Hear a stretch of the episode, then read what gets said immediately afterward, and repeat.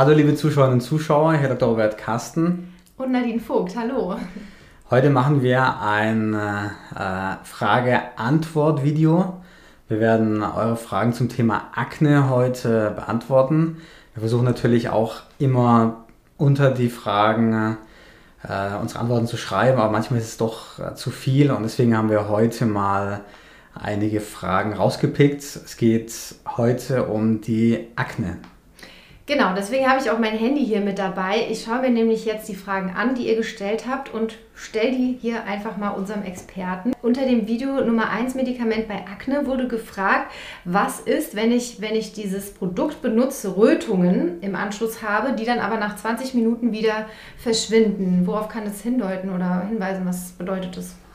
Es geht um das Video zu Benzolperoxid. Das ist eine Substanz, die sehr oft als Erstlinienarzneimittel zur Behandlung der Akne eingesetzt wird. Und es kann in der Tat die Haut reizen, das heißt, kann zu Rötungen und Schuppungen führen, die vorübergehend sind. Also 20 Minuten ist absolut ähm, typisch, dass die Haut gereizt ist. Benzolperoxid kann allerdings auch selten Allergien auslösen und das würde sich dann so zeigen, dass die Rötung und gegebenenfalls Juckreiz und Krustenbildung dann sich immer weiter verstärkt, je häufiger man dieses Arzneimittel aufträgt. Ähm, dann muss man es auf jeden Fall absetzen und auch mit seinem Hautarzt darüber sprechen, dass man es nicht verträgt, dass möglicherweise eine Allergie vorhanden ist. Und es gibt auch dann Kreuzallergien mit äh, anderen Wirkstoffen aus der sogenannten Para-Gruppe. Aber eine kurzzeitige Rötung und Reizung ist absolut okay. Meistens gewöhnt sich die Haut an Benzolperoxid Wichtig ist bei dem Arzneimittel auch, dass man mit der Sonne aufpassen muss, denn es kann lichtempfindlich machen. Vielen Dank. Ein anderer ähm, Abonnent hat gefragt, ob man auch mit Wasser und dem Waschlappen äh, eine Aknehaut quasi reinigen kann. Er schreibt jetzt hier, dass er das Kinorengel benutzt, leichte bis mittlere Akne hat. Zur Reinigung kann man äh, Wasser und äh, ein Waschlappen oder auch ein Mikrofasertuch verwenden, wenn die Haut eher gereizt ist.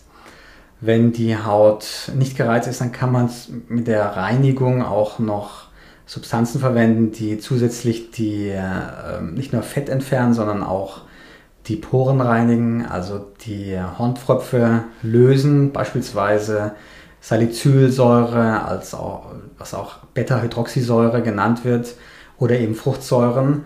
Wenn die Haut empfindlich ist, dann lässt man diese zusätzlich reizenden Stoffe weg und dann ist es absolut okay, die Haut nur mit klarem Wasser zu reinigen. Und gerade wenn man beginnt mit einer Therapie, beispielsweise mit Vitamin A-Säure oder Benzolperoxid, was die Haut ja eher reizt, dann sollte man nicht noch zusätzlich eine reizende Hautreinigung einsetzen. Dann ist absolut okay und auch sinnvoll, Wasser und Waschlappen zu verwenden, bis sich die Haut dann an die Medikation gewöhnt hat. Die nächste Frage, äh, die wir gestellt bekommen haben, da beschreibt ein Patient, dass er seit fast drei Monaten Selgamis verwendet und ähm, dass er nur in den ersten Tagen einen Effekt gemerkt hat und er fragt, ob die Haut resistent werden kann. Selgamis ist ja ein super wirksames Vitamin A-Säure-Präparat der vierten Generation. Ähm, oft hat man eine Reizung und auch eine Verschlechterung der, des Hautbildes, dass die Mitesser reifen und sich entleeren. Also quasi ein Akneschub.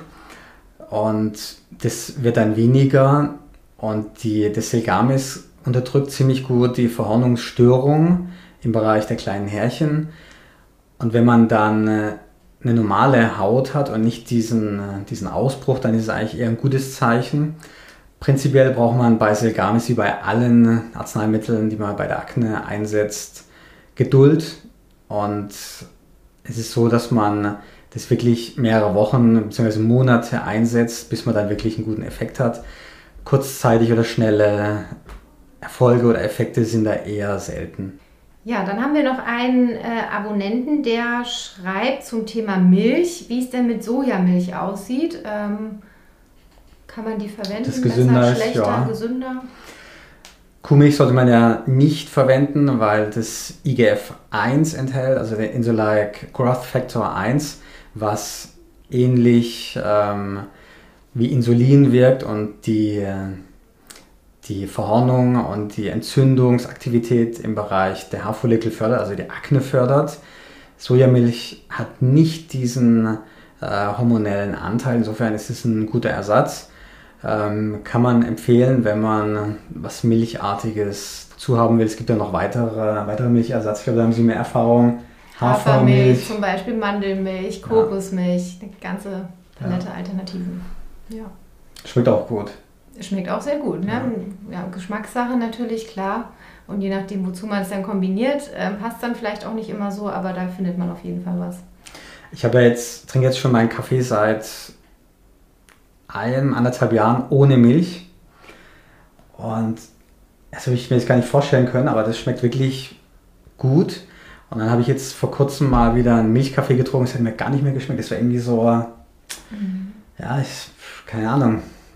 Hat's, also es war zu, zu cremig und irgendwie zu tierisch hat es geschmeckt, obwohl ich ja, Fleischesser bin. Aber vielleicht ist es genauso, wenn man dann vegetarisch plötzlich lebt. Oder nicht plötzlich, aber wenn man vegetarisch eine Zeit lang lebt und dann mal wieder was Tierisches zu sich nimmt, dann mag man es vielleicht auch nicht so. Gell? kann ich nicht beurteilen, weil ich ja nichts Tierisches zu mir genommen habe, also kein Fleisch zumindest, aber es kann sein, ja. Ich habe auch schon von Vegetariern gehört, die das dann irgendwie gut fanden, aber man, man gewöhnt sich dran und so ein Geschmack, der dann vielleicht erstmal fremd ist, schmeckt dann auch erstmal. Wann haben Sie jetzt mal Fleisch gegessen? Ähm, also ich war ja schon mal Vegetarierin, habe dann viele Jahre wieder Fleisch gegessen. Zuletzt, lass mich mal überlegen, ähm, November 2000 18. Ah, okay. Ja, genau. Ja, also so, so ist es wahrscheinlich dann. Ja. Genau, ja. Okay, dann schauen wir mal weiter, welche Fragen hier noch so gekommen sind zum Thema ähm, Akne. Und zwar eine Abonnentin schreibt, sie nimmt seit zehn Tagen Isotretinoin mhm. und soll zusätzlich eine angerührte Pflegecreme ähm, ich hoffe, das ist jetzt hier richtig geschrieben. Ultra, Ultra Sick. Mhm. Ultra Sick ähm, und Sonnenschutz nutzen. Ähm, ob das Produkt empfehlenswert ist, ob sie das zusätzlich also, nutzen soll. Also das, kenne ich nicht und wir können auch jetzt keine äh, Produktbewertung hier machen. Auf jeden Fall ist es gut, wenn man unter einer Isotretinoin-Therapie die Haut pflegt, denn Isotretinoin trocknet die Haut stark aus und eine leichte Pflegecreme ist in jedem Fall sinnvoll. Und auch ein Sonnenschutz ist sinnvoll, denn ISO macht auch lichtempfindlich. Insofern passt es, ist auf jeden Fall gut. Mhm. Es gibt da keine Creme, die für alle passt. Da muss man wirklich gucken, was für einen selber dann funktioniert. Manchmal ja, ein bisschen was Fettreicheres, manchmal was Fettärmeres. Kann auch jahreszeitlich unterschiedlich sein oder je nachdem, was für Therapien man noch zusätzlich macht. Äh, zusätzlich zu der ISO-Einnahme muss man wirklich gucken, was für einen individuell funktioniert und da hilft wirklich ausprobieren. Gibt es denn Inhaltsstoffe, von denen Sie abraten würden in Pflegecremes, also wo man wirklich sagt, das am besten nicht? Ja, es gibt ja, wir haben auch ein Video dazu gemacht, ähm, man sollte nicht komedogene Pflegeprodukte verwenden. Und es gibt ein paar Inhaltsstoffe, die komedogen sein können. Ähm, und die sollte man wirklich dann äh, meiden. Guckt einfach das Video an, dort haben wir das im Detail auch aufgeführt. Dann schaue ich mal weiter. Hier berichtet ein ähm, Zuschauer, dass er EP-Duo seit vier Tagen nimmt und schon eine deutliche Besserung hat. Ähm, ist das ein gutes Medikament? Ähm, also Epiduo ist, ist eine Mischung aus Benzylperoxid und Adapalen, also ein Vitamin A-Säure-Derivat äh, dritte Generation. Es ist ein gut wirksames Arzneimittel und die Kombination wirkt gut antientzündlich und ähm, das Vitamin A, Vitamin A-Säure wirkt auch antientzündlich, aber vor allem dann halt Hornpfropf auflösend und Mitesser auflösend. Dort sind die Effekte selten dann schon nach wenigen Tagen zu sehen. Das ist wahrscheinlich dann eher auf das Benzoylperoxid, was in diesem Arzneimittel drin ist, zurückzuführen. muss man längere Zeit anwenden. Äh, Wochen bis Monate ist ein Arzneimittel, was eine gute Kombination darstellt, wie auch andere äh, Kombinationen mit, also beispielsweise ähm, Vitamin A-Säure und auch einem antibiotischen Wirkstoff oder ähm, ja, auch reine Vitamin A-Säure kann oft schon bei vielen ausreichen.